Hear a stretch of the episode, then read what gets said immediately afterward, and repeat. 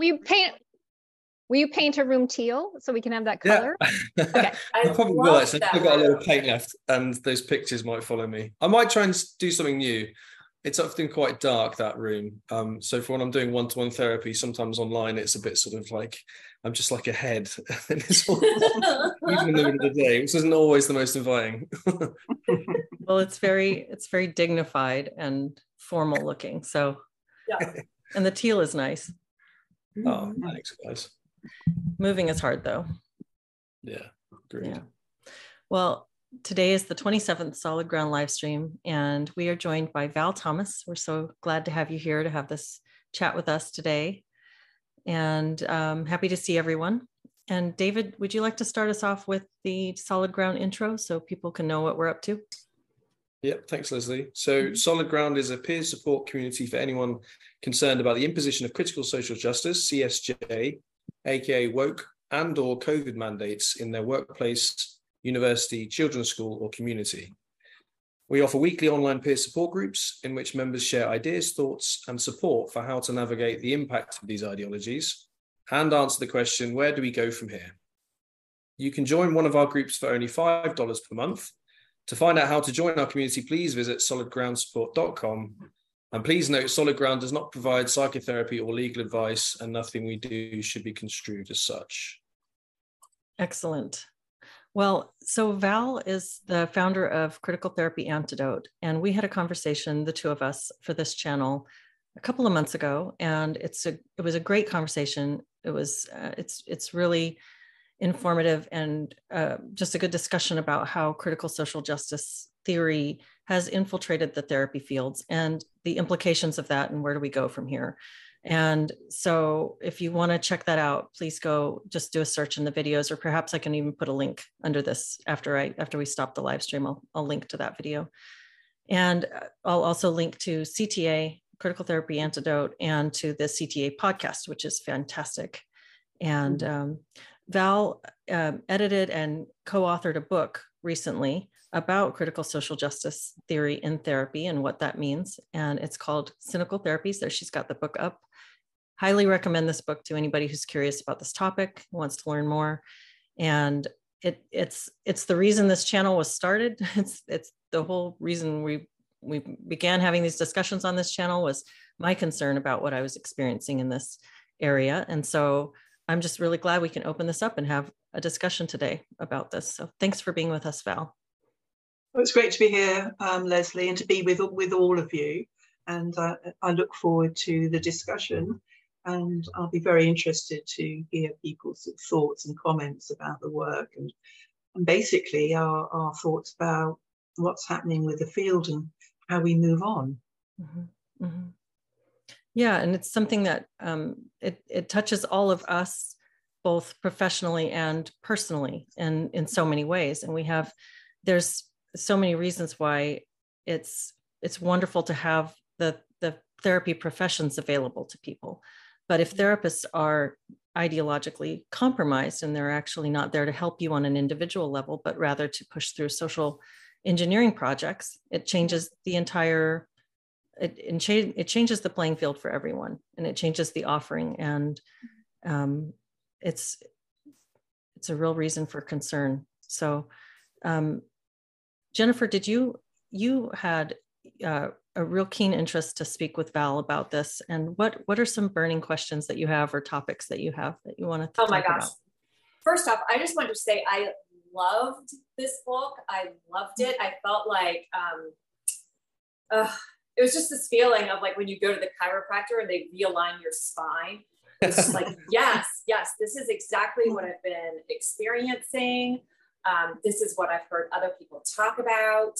Um, that you know their programs have been completely infiltrated. That they they went to school to train to become a therapist with the idea of understanding the individual, understanding the individual and the family and their relationships, and instead they felt like they were basically being trained to become activists. And then I've heard from people, and these stories are actually really horrible, but I've heard from people who have actually gone to therapy and then basically been kind of traumatized by the therapist because the therapist has tried to indoctrinate them. And so I'm so happy that this book exists. And I'm recommending it to everybody I could think of. Um, but so yeah, thank you, Val, for coming on today. And I'd like to know for you personally, personally, Val, what made you interested in doing this book? Like what what really grabbed you and made you think we, need a book about this? Well, it happened. Um, uh, it was happening towards the end of uh, of uh, 2020 when we set up uh, the CTA platform, and uh, it, it, there was this complete and utter lack of any uh, published critique. And I, I, you know, I had expected. I mean, I'd started to write on on James Lindsay's um, site, New New Discourses, and I I expected to see more and more writings, but uh, there was nothing. Nothing was appearing. And we, I was also very aware of the way in which um, uh, people, you know, people were being threatened by by cancellation and you know, I've, I've, probably out of all of the all of the professions, for a therapist to be um, castigated as a reactionary bigot, uh, that's that's like a professional death.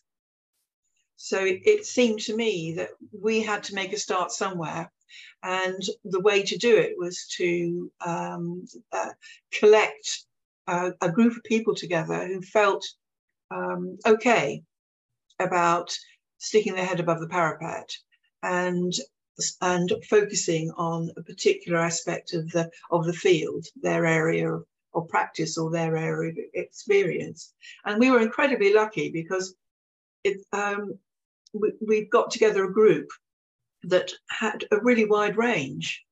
So we've got all different uh, professional profession, psych professions in there um, psychologists, clinical psychologists, social psychologists, um, psychotherapists, counselors, family therapists. This wasn't by design, it was just the people who showed up. We've also got it's international, so we've got uh, glimpses in, into um, the UK and glimpses into um, North North America, which is brilliant. And we also have kind of different different stages of uh, professional development also. So we've got uh, people who are um, sort of senior theoreticians, and we've got people uh, at earlier stages of their therapy journey. And we've also got people who are um, doing um, PhDs into particular aspects of, uh, of, uh, of therapy, therapy in society. So I can't remember, yes, I've gone a bit off from your question, um, Jen, but it's once once it had started, then it took off, and then and everybody was in agreement. You know, we've got to get this out as, as soon as we can, and we just pulled in all the help that we needed in order to do this. So we didn't actually know what we were doing. This is an organic. Everything to do with CTA has been an organic uh, developmental process, but that's also what I think is very important about it. Mm-hmm you know, it's got, yeah. a, it's got a, a, life of its own, and it's coming out in a in a particular form. Yeah, I think that when an organization grows organically, it stays very authentic because you're responding to what you see and the needs that you yeah. see. You're responding directly towards those. And this is what therapy is supposed to be. Hmm. yes. I mean, it's in a way what what what I hoped to do, although I kind of realised this more in, in retrospect rather than at the beginning, I hoped to um, eh, sort of implement the principles of therapy into the organisation. It's almost like to, to like to, to, to hold those principles and to allow those principles to manifest themselves in terms of in terms of the work. Because it's, it's almost as if the field is uh, become unanchored from those foundational principles. So actually, I'm going to go back round to the other reason, the, the, the other reason for doing this, Jen, was I thought it was crucially important that the general public needed to understand um, that therapy was going awry. And I really, really wanted to alert them. That's why we spent so much time on making very complex material digestible and accessible. Mm-hmm. Yes. Yeah. And I cannot tell you the amount of time. I mean, the amount of back and forth. And also, we had Helen Pluckrose come in, and she was absolutely fantastic on this. So, um, yeah, I'd be forever going sending chapter drafts back to um, uh, the authors saying it, it's not digestible enough, it's not um, accessible enough. They, they kind of got pretty fed up with me after a while, but um, Helen was very much on the case with that because because she and uh, James Lindsay produced such an extraordinary classic, yeah, cynical yeah. Um, theories, which yeah. digested provided a digest of super complex uh, kind of intellectual theory in a way that um, any reasonably educated person could really grasp and work with. And that was our ideal. Yeah, someone yeah. asks in the chat, this is going over to the chat. Gin Bottle says, I thought Cynical Therapies was by James Lindsay. No, it's that's Cynical Theories.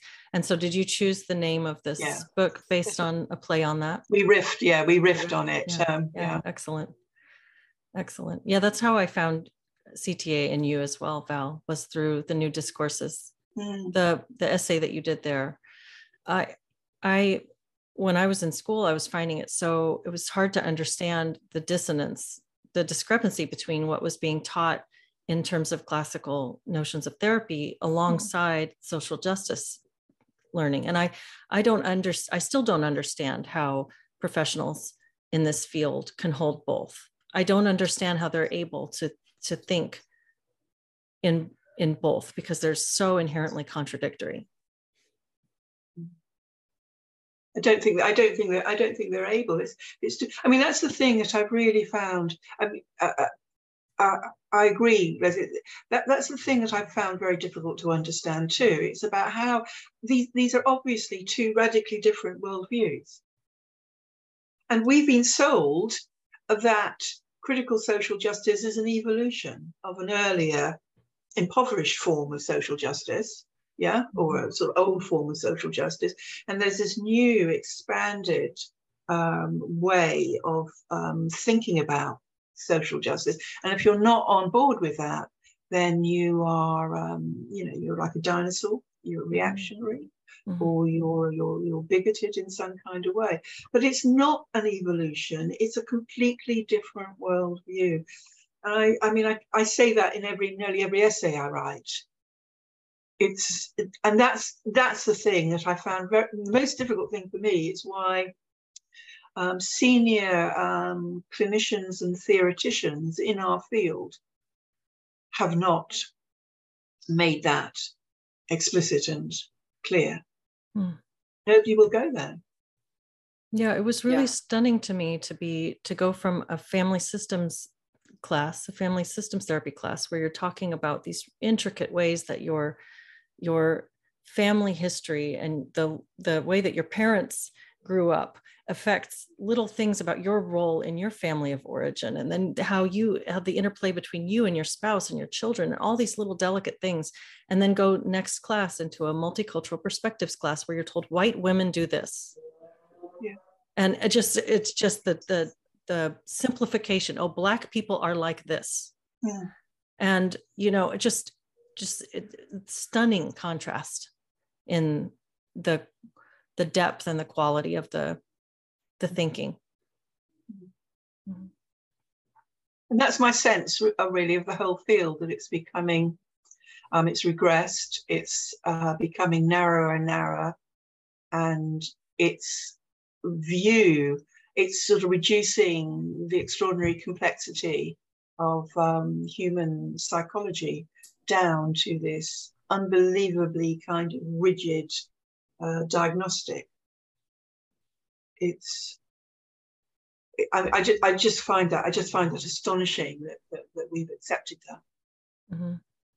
I was just wondering, Val, did, did, did your mind ever go to wondering why why the field of therapy and psychology was getting was yeah was was becoming kind of hijacked in such a way. Was there something to do with the i don't know the, the the type of people that get attracted to those roles? Was that was, was your mind ever going there at all to to what what is it about a psychological makeup of someone who goes into that profession and therefore their ability to sort of just easily take on contradictory ideas without necessarily having the self-awareness to realize they're doing it I mean, that's that's that's an interesting um, take, David. I mean, I have had some thoughts. I mean, I'd like to hear you speak a bit more about about that. It's clear that you thought about that. Um, my th thoughts about how uh, why um, uh, therapy professionals taking this on board um, is because they were sold. Um, they've they've taken on a, a narrative so that all those rhetorical strategies for critical social justice have landed uh, in a place where they've just been absorbed. So social justice now means this, yeah. They've taken on board all of that, and and maybe this overlaps a little bit with your with with um, what you were uh, intimating in the question. There's something about um, people being it attracts very empathic. Um, people into mm-hmm. the uh, into the profession. And this attaches itself to that to that empathy. Is that where you're going with this? Yeah i guess and i, I think also uh, yeah it's got so many contradictions to it hasn't it? The, the, the the ideology. And and we've been learning about systemic lenses this year which i found really helpful. Um and one of the principles is is a is a double bind this idea of sort of putting people in into positions in which they're getting contradictory messages and that is mm. actually the thing that creates psychological distress and probably mm. makes you very malleable as a mm. result um, so uh, you know the contradiction of, of of diversity being something that we all desperately want more of and yet and, pra- and apparently advocate for and yet at the same time a diversity of opinion isn't isn't actually advocated for at all and in fact the complete opposite message is being given to people so um, I just, I, I, yeah, I guess I'm going back into the kind of thinking about the messaging and the systems rather than the individuals. But I'm constantly wondering how much of it is the individual, how much of it is the is the theory. Um, but I think, yeah, the empathy empathy is certainly something that can get hijacked, as you say. There's also, I mean, there's other factors at play in this, and one factor is that the the demographics of the profession have changed. So it wasn't so long ago that this was um, uh, this this was a profession that you went into when you were changing career. So it's like mature career changers would go into the into the profession. So they have far more kind of life experience. That doesn't mean to say they're better therapists, yeah. But the demographics have changed. And I certainly noticed it over the years that I was teaching and also practicing that the people going into the training were getting younger and younger and younger. So, and we used to have a big thing in in a, in a, in a training program, um, you know, where I taught. We had this big thing, is like, and we had big arguments with the university about, uh, you know, we don't want to let people in under 25. Mm-hmm. And the university came back saying, no, no, no, we, we don't, we won't, you can't have that exception. You ha- you have to uh, allow people 21 and above coming in. So there's there's there's that issue.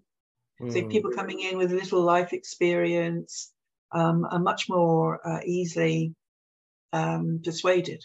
Mm. And they also don't have that. They, there's also this stuff about. I mean, one thing hopefully we learn as we get older. I mean, not everybody does. Is that life is is is ridiculously complicated and all our certainties from youth, our um, reality comes in and whisks them away. Yeah. well, that's so, interesting.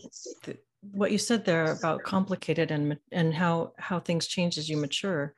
Um, it does seem like the kind of empathy, the kind of the kind of it, like I hear people say this is weaponized empathy. This is this is sort of a hijacked compassion, but it's but it's a simple sort of compassion and it's it's, it's a myopic and narrow narrowly focused empathy and compassion that is being facilitated or or or created with this social justice thing. Like in my a human sexuality class that i was taught in school in, in my graduate program for instance we talked about how hard it is for a um, a trans person to be rejected by their partner when they come out after years of marriage as as trans. And so the, the example is a man who says, I'm, I, I, am going to transition to being a woman. His wife rejects him and he's left mm. sad because his wife and children have rejected him. And this was poured on very heavily to, to create a sense of empathy for that person.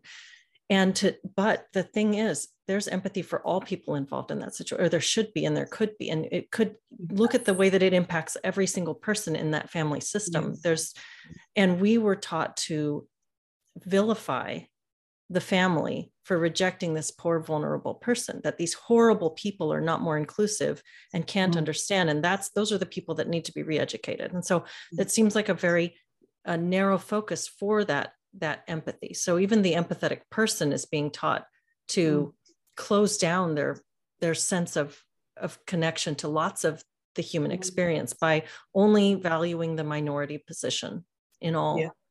cases that's a really that's a really interesting point, Leslie. I think it's it's like uh, empathy.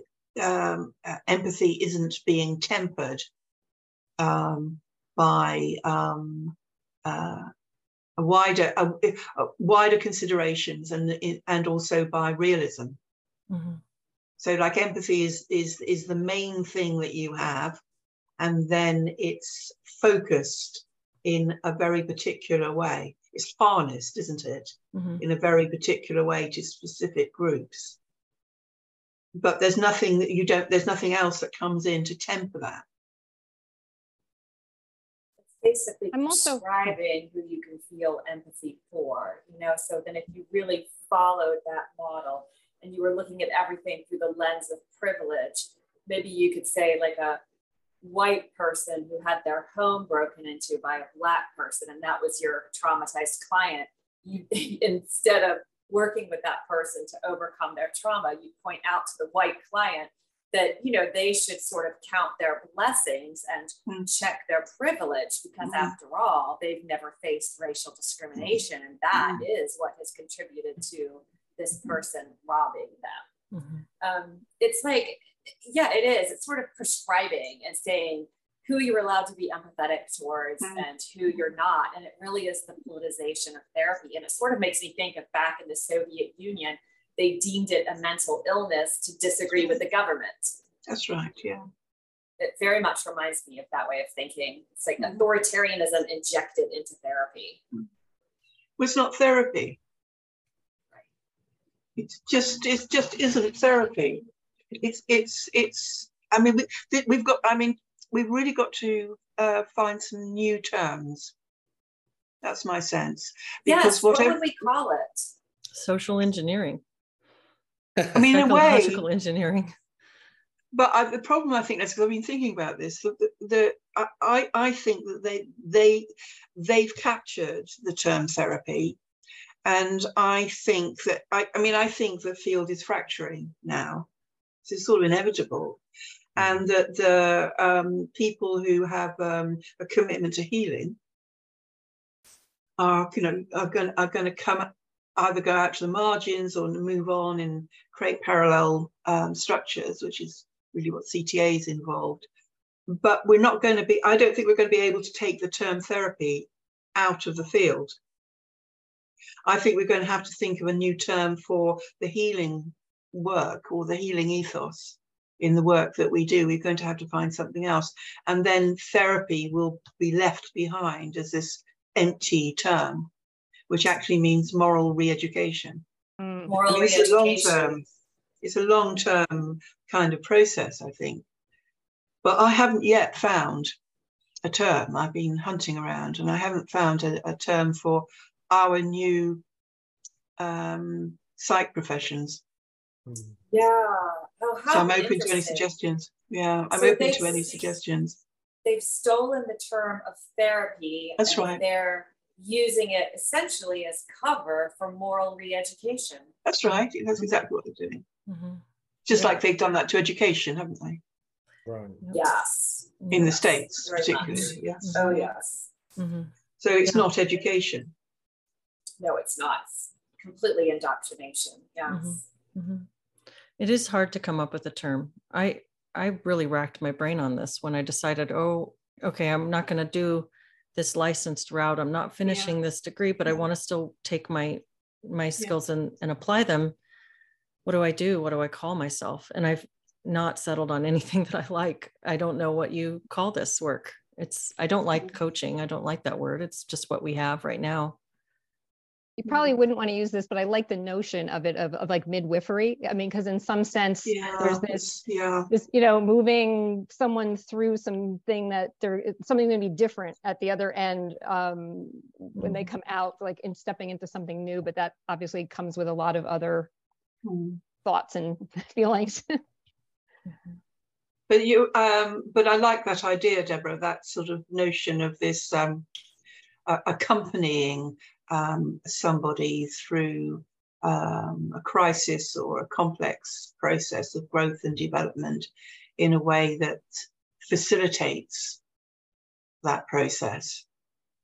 Um, I mean, in the olden days, we would be priests and priestesses, but obviously we can't.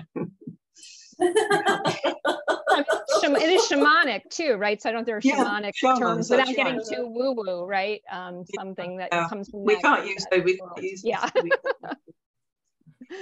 so there's something out there in the ether Mhm. that wants to come through yeah Yeah, this touches on a question that David raised right before we started about how what we do with the profession from here. Uh, David, how did you phrase that? Yeah, I can't remember now. I was thinking um, of of coming along uh, this evening and, and and asking you the question, Val, of just uh, what what do we do we kind of give up on the current institutions and educational um, societies, or and, and create our own? Do we fight within and try and influence? And I guess the fact that you're already um, considering that we may need to change the fundamental language that we use that as you say, parallel institutions like the CTA, which, by the way, I just want to say a massive thank you, Val, because I think when I was coming into my course um, and I was, I felt very isolated and and um, like I was going a bit mad and like I didn't understand exactly what was happening around me. Um, CTA was in- incredibly useful for me uh, as well as counterweight, and it's really started me off on on the journey of being being here at solid ground. So thanks for that. But yeah, um, Yeah, that's, so yeah, that's, that's great to hear thank you yeah yeah, but I guess my question, yeah, was just was just whether or not do we give up on current institutions? I mean, I, I'm listening to Peter Boghossian at the moment talking about how he's given up, and I know, yeah I think I think I've heard Leslie say plenty of times that we need to give up and create our own now. Um, but I also know that you mentioned before we started that there might be ways in which we could think about protecting ourselves and going in with a certain level of resilience. If you'd like to talk, talk more about that as well. Well, I kind of, I think it's um, it's very it, it's very easy to be um, prescriptive, and you know this is the, there is one way forward, um, but the ways forward that we can see um, express our personalities. So, I um, I i, i'm my personality would make me tend towards the bit extreme would make me tend towards um, a separate, you know, following that separate path, um, casting the institutions aside because I think that they they they are completely corrupt, and setting up parallel um, uh, institutions. That would be my way, but I have to accept that there are other people, different kind of personalities and ways of working in the world, who have talked um, about becoming more in di- getting in dialogue with the institutions and starting to work with them in order to um, see whether they could there's a, there there is a place where they um, the institutions can um, shift or change. So um, listen we don't know. I mean we're in such a massive um, epochal shift um, we're right bang in the middle of it. We've got no idea how this is going to play out, have we? All we know is we just tune in and we can kind of get a feeling for it. So that's as best. I mean, that's a pretty. Uh, I don't know, a slightly muddled response, but that's that's as best as I can do. But I'm also aware that a lot of people are trapped inside institutions and we and um, we ha- it's important for us to develop psychotherapeutic and counselling tools out of the kind of rich heritage that we have of knowledge in the professions to see whether we can adapt them for people who are um, more trapped inside these systems.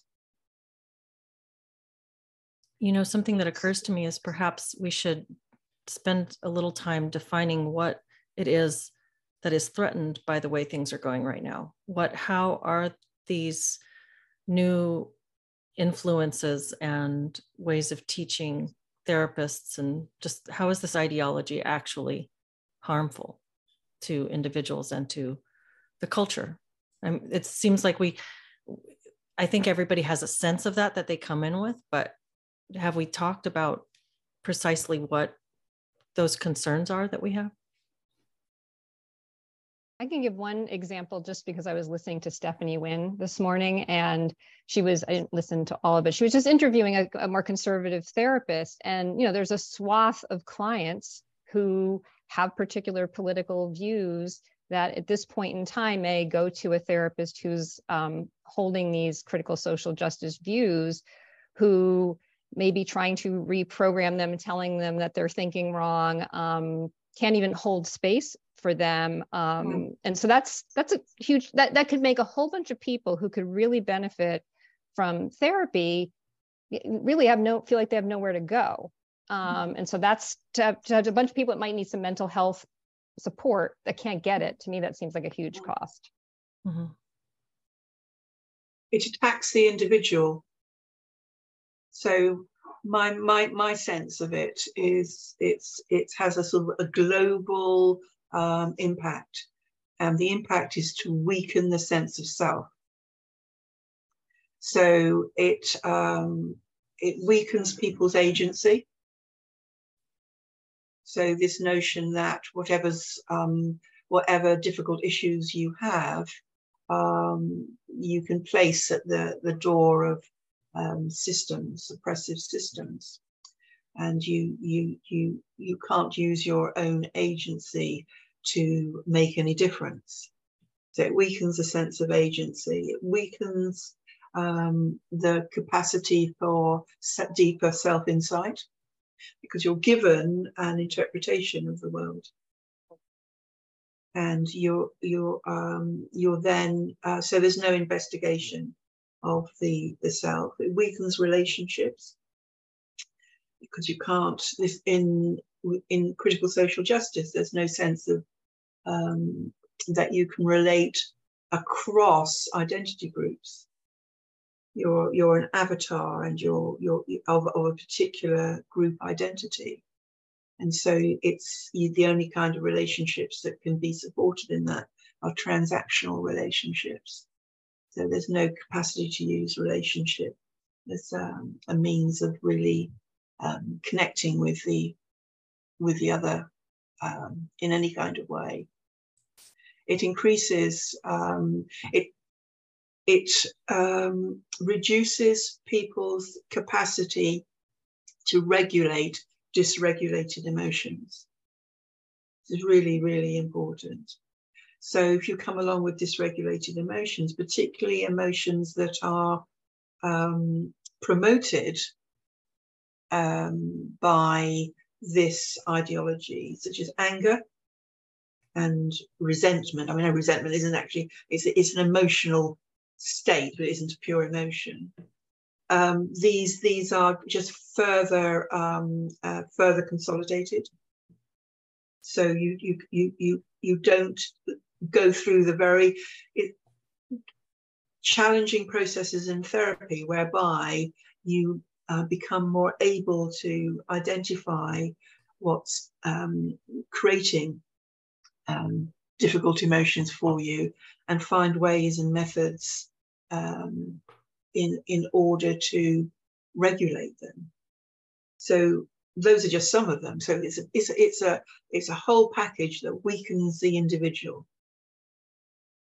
So that's interesting because that's the very the things that are the reverse of that are things like self-reliance and emotional yeah. regulation and exactly um, and um, you, these things that are now uh, that it's written into the ideology that these things are to be looked down upon that they're equated with with whiteness and white supremacy and and yeah. And so they write it right into that. So if you're saying that these things are going to be lost if we do things this way then the social justice response is to say so what? That's good. We don't want those things. We don't need that. Don't tone police us. Right. We do, yeah we don't want we don't want to increase um stoicism. Yeah. Right. Right. It seems like it actually wants to increase resentment and to very much um, sort of steer people into having an external locus of control Absolutely. all of your problems are because you are in this you know racist patriarchal deeply flawed society and the answer isn't internal it's not to look within and figure out how to manage your emotions and mm-hmm. figure out how to navigate the world your your happiness is dependent upon the world changing mm-hmm. and your the answer to your problems is to go forward and become this uh, sort of critical social justice activist and so therapy is training people into that activism and it's really it's the opposite of cognitive behavioral therapy which yeah. is the most sort of evidence-backed and most researched um, therapy that we have that very much trains people into resilience and trains people to examine what they're thinking and look and see. Are they having cognitive distortions? Are they engaging in mind reading? Are they catastrophizing? This teaches one to catastrophize.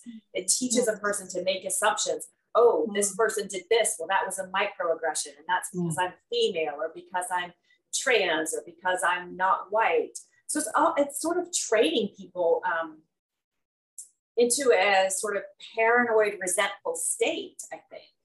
But also just makes them in service of the revolution. The client isn't a client right. for you to heal. The client is an agent for your revolution. That's right, exactly. Deborah. Oh yeah, how objectifying. Yeah, yeah, that's that's a good way of putting that. Yeah. And I was very surprised that that we were told that our number one job was to be an activist. That's your mm. number one job. I was told when I was in graduate school for to mm. become a counselor. A counselor is first and mm. foremost an activist for social justice before anything else. I know teachers that have been told that as well in their teaching programs, you know, teachers that are going to be mm-hmm. teaching elementary school students. That's oh. We just bought a Guinness Book of World Records for the for my boys. Uh, 2022 world records. That seemed like a fun thing. The mm-hmm. first first chapter is devoted to activism, how to be an activist. And it's just right there, right away. It's about be an activist. Here's the things that are so bad in the world. Here's the things that are terrible. And you can go out and and push back. And it's just a bunch of Greta Thunberg and stuff, you know, it's just be an activist. You're supposed to want to do this. It's but I mean, but, that, but, it's everywhere, Leslie, it's everywhere. isn't it? Mm-hmm. It's it's everywhere you look. Mm-hmm. These the, the the the tendrils have got so deeply in. Mm-hmm. I there there isn't a space left. So I had um, uh, I, I, take an archaeological um, magazine every month because in a previous life I was an archaeologist, and I had uh, opened it up and looked at the book reviews, and the first book review was a uh, book on uh, archaeology for young people, and it was written by the head of the Council of British Archaeology, so very sort of you know hold a very elite position. And the title of the book was I can remember it rightly now. It was something like um, uh, lessons from uh, lessons from our ancestors, and the subtitle was equality, inclusion, and sustainability in the past. And you think, wow.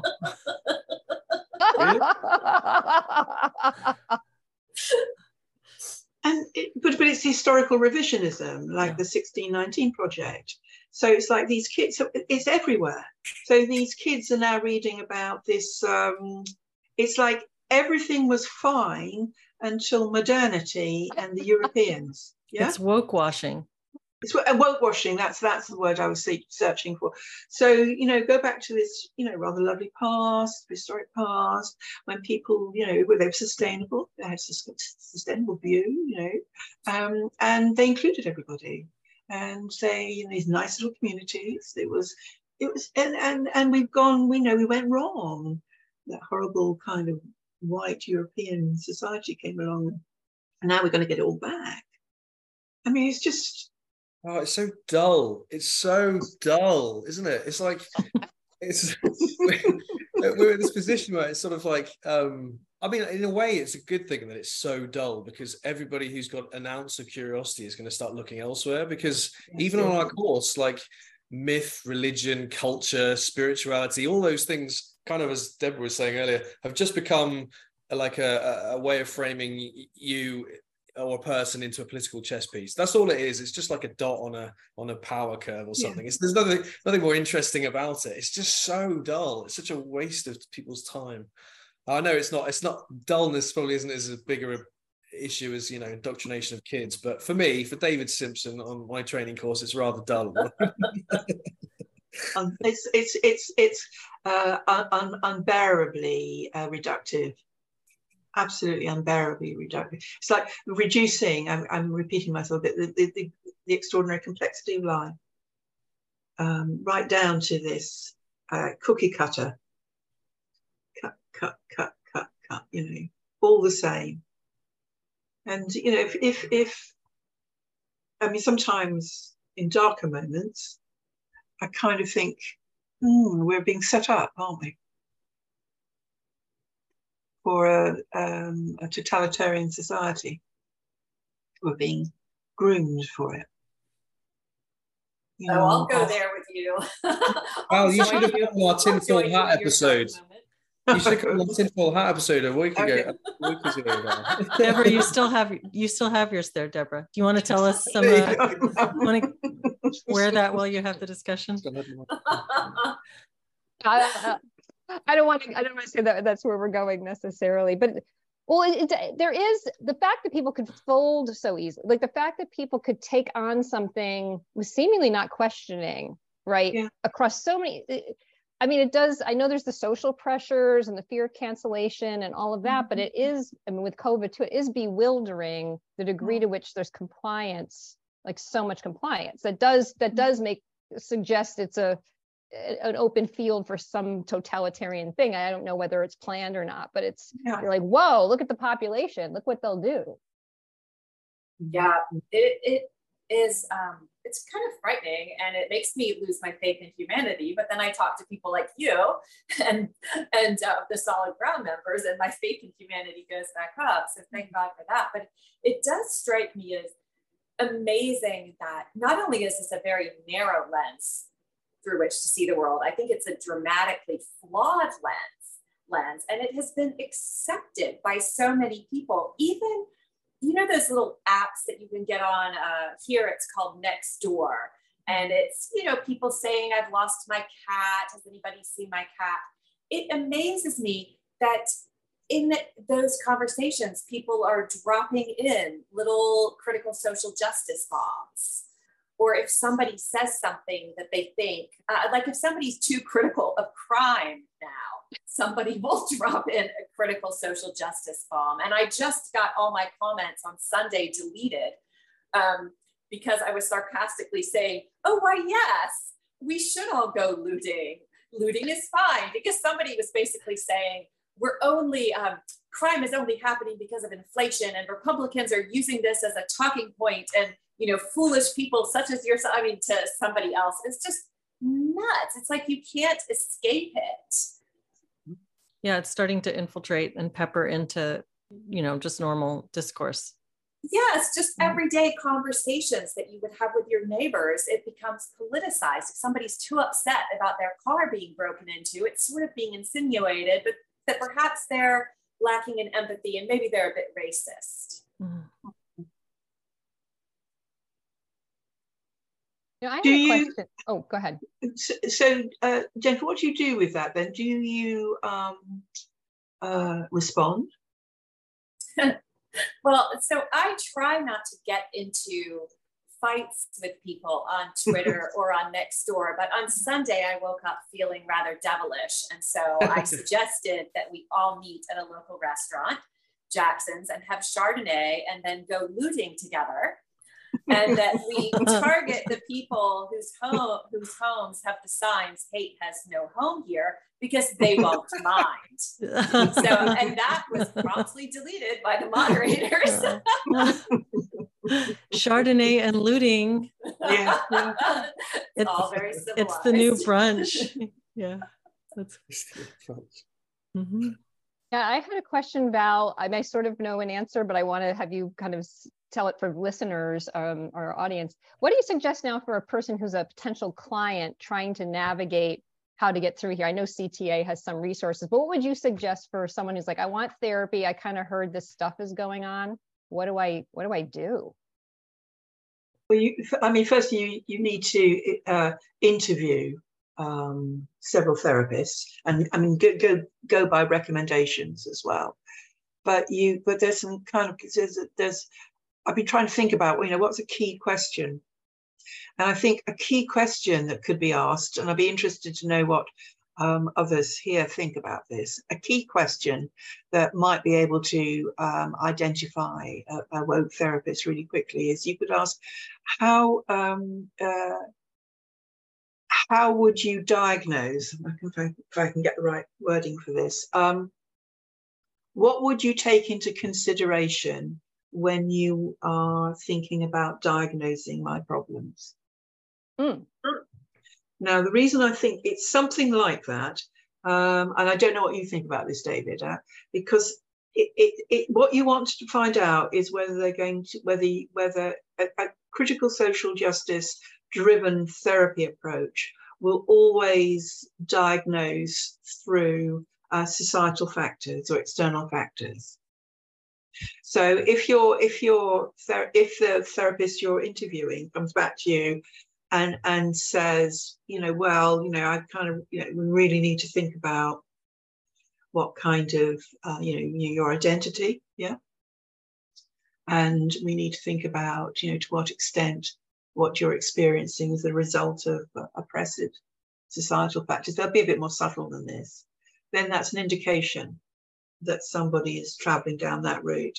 And if somebody says, well, goodness me, I mean, I, I take into a wide range. You know, we think about your upbringing, your formative experiences. We think about you know significant events that have happened to you. We might take into account also um, what's happening in you know your your cultural background, your societal background. Yeah. So I, I mean, what do you think about that? I mean, I think that's a good question. I, I was thinking like you, you could go straight to kind of asking what about um, what of my identity profile would need to be considered or your identity profile or the differences between identity profiles would need to be considered. But then i almost don't don't know if that would be slightly encouraging a social justice approach maybe. I don't know because you are then putting importance on identity when actually as you've just said val identity kind of can be pulled apart by thinking about upbringing and geography and all these bigger Mm. things that maybe are informing identity but in a way come before. So i think that's that's a that's a good start definitely. So you Yep. really want to you want to get a, a sense of whether this is a broad-based therapy, traditional therapy approach, which considers all factors, or whether they're coming out of that very, very narrow um, worldview. Uh, but there, there will also be alert to that, yeah. And you have to be careful with this because you might be considered as somebody who who will be a candidate for moral re-education. So you, Mm. they you- they might position themselves in a way where it's not so apparent. So this isn't this isn't based on any kind of anecdotal experience or or uh, many reports. I mean, one of the things that's missing for us is that we don't have that many insider accounts of what it's like for um, clients. My sense is that if you get somebody who's really into the ideology to talk long enough, you'll start to pick it up because you'll hear the the phrases that they'll use. There'll be repetitive phrasing and, and you'll start to know pretty quickly Yeah. because they'll signal it to you. And I think that I like that question, but I think it's a really subtle one. And I think that I don't know how many clients will be thinking to ask that kind of thing. And I Yeah. I am, I, I, he- uh, I hear what you're saying. If you come right out and state your own position that you might be targeted as a candidate for re-education, but I, I tend to think that most of the people who hold this these ways of thinking will just reject you outright if you're too strong in that camp. Like I was told in my program, we're training counselors who aren't going to be able to work with the Trump supporter. We are not going to be able to work with you. We can't work with you. You're turned away. You will not be you're we're not interested in you, you know? So it's it's this sort of immediate rejection uh, of you as something that's not worth our time. And mm. I think that if that, that there are probably so many therapists who are worried about being sniffed out as non-woke right now that you might have a tendency to hear therapists who aren't sure of your position make semi-pandering gestures towards yeah. the world yeah, because they don't want to they don't know why you're asking them they they might think you're going to report them for wrong think or or mm, cancel them somehow if they're not woke mm. and i think so many therapists are hiding behind you know not sure how to how to talk about this because they know it's what's expected of them especially young newly trained therapists so Mm. um my suggestion personally would probably be to come right out of it out with it and state your own pl- case plainly and just mm-hmm. say i have these problems in my life. I want to talk to somebody about these issues that i'm dealing with. I am really concerned with ideology and therapy and i you know i notice your bio. Mm-hmm. You don't have pronouns or anything. I'm hoping that mm-hmm. maybe we'll be able to just speak plainly because i'm concerned about crt and queer theory and therapy and and i'd like to just know your your where are you with this and you'll probably get a flummoxed and frustrated and defensive person pretty quickly if they are on board with that or maybe maybe they will be subtle with that and come back with you know reasons why you should consider this but i think you'll hear where they're at i that that would be my suggestion would just be right up front with it but I like that, Leslie. I, I um, uh, I, that's very sort of straightforward. And that other thing about look on their websites. Mm-hmm. Uh, because you can you can see. I mean, some people um, they get they they may well put a bit of it on the on the on the on the website, a bit of the ideological stuff, but that's because everybody everybody's trying to pass, aren't they? Just as Leslie is saying. But if they put an awful lot of it. you, you, you, you, you can pick up that they are a um, um, they're an advocate, and particularly if they label themselves. Mm. Um, sort of, oh, I'm an able-bodied queer, queer, queer um, non-binary. Yeah, yeah. yeah. What about, what about a question just- like? Oh, go on, Oh. Deborah. I was going to say the, the whole trauma informed thing has been a tricky territory because you know I think that initially maybe meant someone had some trauma training, but now it, that does seem to have a political valence. What's what's Yeah. your take on that, Val? Oh, it's yeah, it's, it's yeah.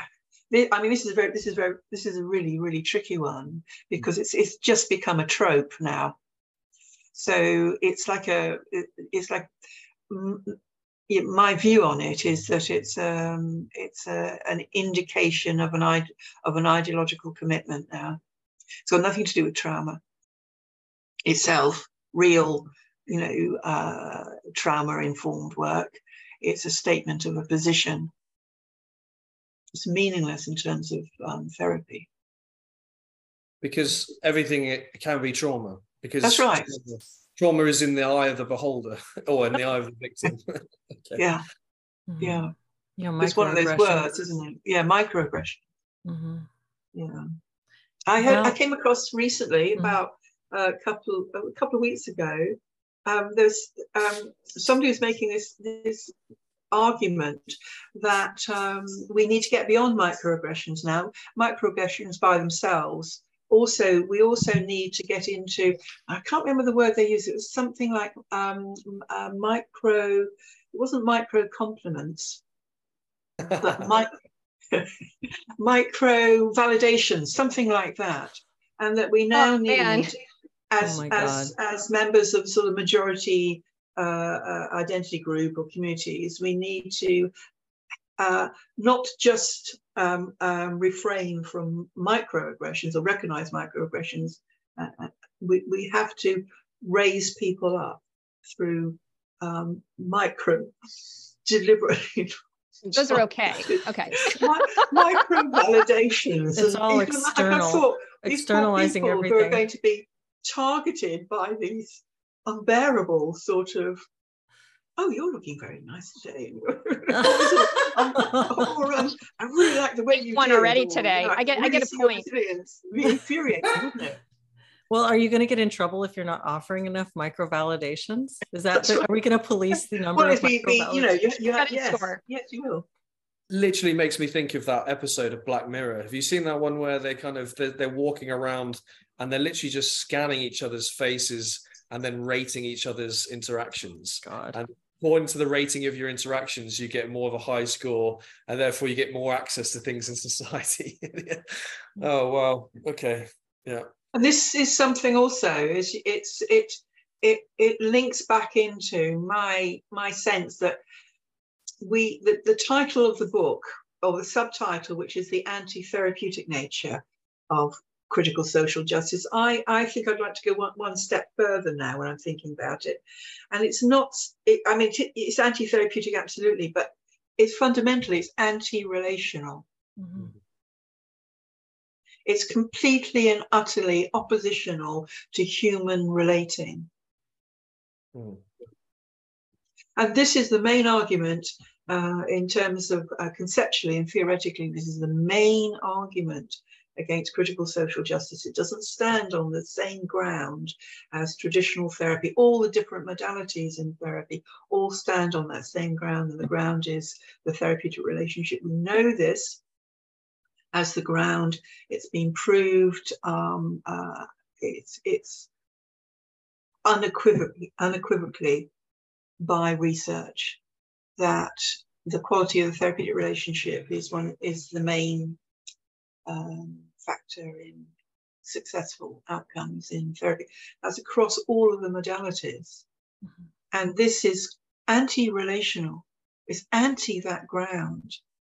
And this is why it's kind of really, I'm going off on one now, you can, you can haul me back in a bit, but this is something that's very kind of close to my heart and my mind, really, is that this is where this is where I find it absolutely extraordinary that there um there is no um there there's no, so little published um, that investigates the claim, the conceptual and theoretical um, case um, on behalf of uh, integrating critical social justice into the therapy field.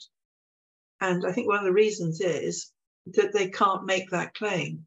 The, it doesn't have the same epistemology, it doesn't have the same ontology as the worldview that informs traditional um, therapies. And furthermore, it attacks the relational ground. Anyway, my No, rant I- is I think that's really well well described. I agree with you completely. And I wonder in the midst of all of this, do you have any sense of optimism about where things are heading? And if so, what gives you optimism? Um, well, I'm not sure about. I'm, I mean, I go up and down. Mhm. I guess all of you do, don't don't you? You know, sometimes you think, oh yeah, we're breaking through, and then oh no, we- we're we're on this um, we're on these tram lines, and we're going into this deeply captured, very very oppressive, tyrannical um, societal space. I've also it's also a bit complicated as well, Leslie, because I've got a very long I've got a very long view because um, I, I was an archaeologist and I specialised in prehistory, so I'm I'm particularly interested in seeing how um, society and then later on civilizations play out over very very long periods of time. So I kind of I, feel we're in one of those moments. And it, it, could it could go either way but in the end we'll come through because that's what happens. But that's a very very long view. And if i can i mean i'll give an i- illustration if this is okay. So uh, jennifer knows this. I'm i'm a um, uh, i volunteer in canterbury cathedral as a guide and in canterbury cathedral it's you know, the main building is a thousand years old and in the cathedral, the cathedral has, you know, uh, been burnt to the ground, has been attacked in various historical periods, and just the thing just gets rebuilt and survives. And I'm particularly interested in the um, uh, 1600s because that's when in um, in Eng England became a republic under Oliver Cromwell. I'm not going to give you history lesson, don't worry. But and they got rid of the king. We had a short period of um, when the Puritans and they took power, and they were extreme. And you can see in the cathedral, they came into the cathedral and they started to uh, break up anything that offended them. So they attacked the incredible medieval windows with hammers, they decapitated the statues and various other stuff. But now they're just a memory. Their time went. The townspeople rose up, forced them out. Yeah. And history cycles on. So in the long term, this is what will happen. But what concerns me most is the collateral damage in the short term. I'm not sure if that rather rambly response made any kind of sense, but that's what my thinking is. Yeah. I mean, it's interesting. It's... What, what do you guys think? I mean, what do you, what is your, where are you in regard to your predictions? I think that what you just said makes perfect sense. And I, you know, I, I, I go back and forth about is this sort of a not permanent, but a very long-standing change? What's going on? This new ideology, yeah. Or is this more like a brief period of insanity, sort of uh, something analogous to McCarthyism? And I don't know the answer. Um, when I'm more optimistic, I think, oh, we're going to sort of beat back this nonsense, and people are going to come to their senses, and this is just sort of a crazy thought trend, and maybe this is sort of like when people like critical therapy, critical um, social justice and therapy is maybe analogous to um, when we were doing lobotomies and thought that was the latest, greatest thing. Um, so I do have some of those thoughts, but I do worry about the collateral damage, like you were saying, because it's not as if once people um, emerge from this deluded state, the person whose career has been damaged or the clients whose psyches have been damaged get everything restored to them instantaneously. So I'm, I'm interested in kind of shoring us up. During this sort of crazy mm-hmm. attempt at a cultural revolution. Yeah, not to mention the kids whose bodies have been wrecked. That's right. They and, don't get res- yeah. they don't get restored. Mm-hmm. Yeah. Mm-hmm. Yeah. So I think the revolution is sort of partially complete. And my question is just how much further will it go? Mm-hmm timing kind of matters too. Like what I don't, what I get worried about is more and more younger people who eventually then move into being the people that are running the society. Yeah. If they have this way of thinking and then they're running it, like if it can, if it can get stopped or halted or redirected before they age up, um, you know, you see like even the law schools, you know, like saying like we are the law, and I'm like, uh oh, I don't want those people being judges yeah. or, or, something like that. Mm-hmm. So, and also if if somehow this can be corrected, even from you were talking about these people teaching this material and teaching two different things even at once. I keep wondering if the strain of the cognitive dissonance will be a one mm-hmm. factor that people can't even handle holding these things. But does that happen faster than any more totalitarian measures that might you know descend on everything right we kind of need to well we still need to have enough freedom mm. to, to to kind of move and shift um so I don't know what the timing of those different forces will be. Mm-hmm. Well, I, I'm looking at the time. I know Jennifer's got her group, so do I, I, we need to wrap? But maybe we can have uh, David weigh in next time with his predictions about optimism or pessimism and why. Coming up next time. Val, I'm so grateful that you could join us today it's really lovely to have you here for the chat. Thank you so much. Thank you, everybody. For, Thank you um, so much, Val. Very, very interesting conversation, yeah. just space to think through some ideas. Yeah. I have to echo what Jen said earlier too, because CTA has been so meaningful to me. It's been so such a lifeline to me at a time when I was really confused. So thank you. My pleasure. All right. Well, thank you everybody who joined us in the chat and um, and we will see you next week at Monday, 10 a.m. Pacific time. Bye bye, everybody. All right. I've stopped the live stream and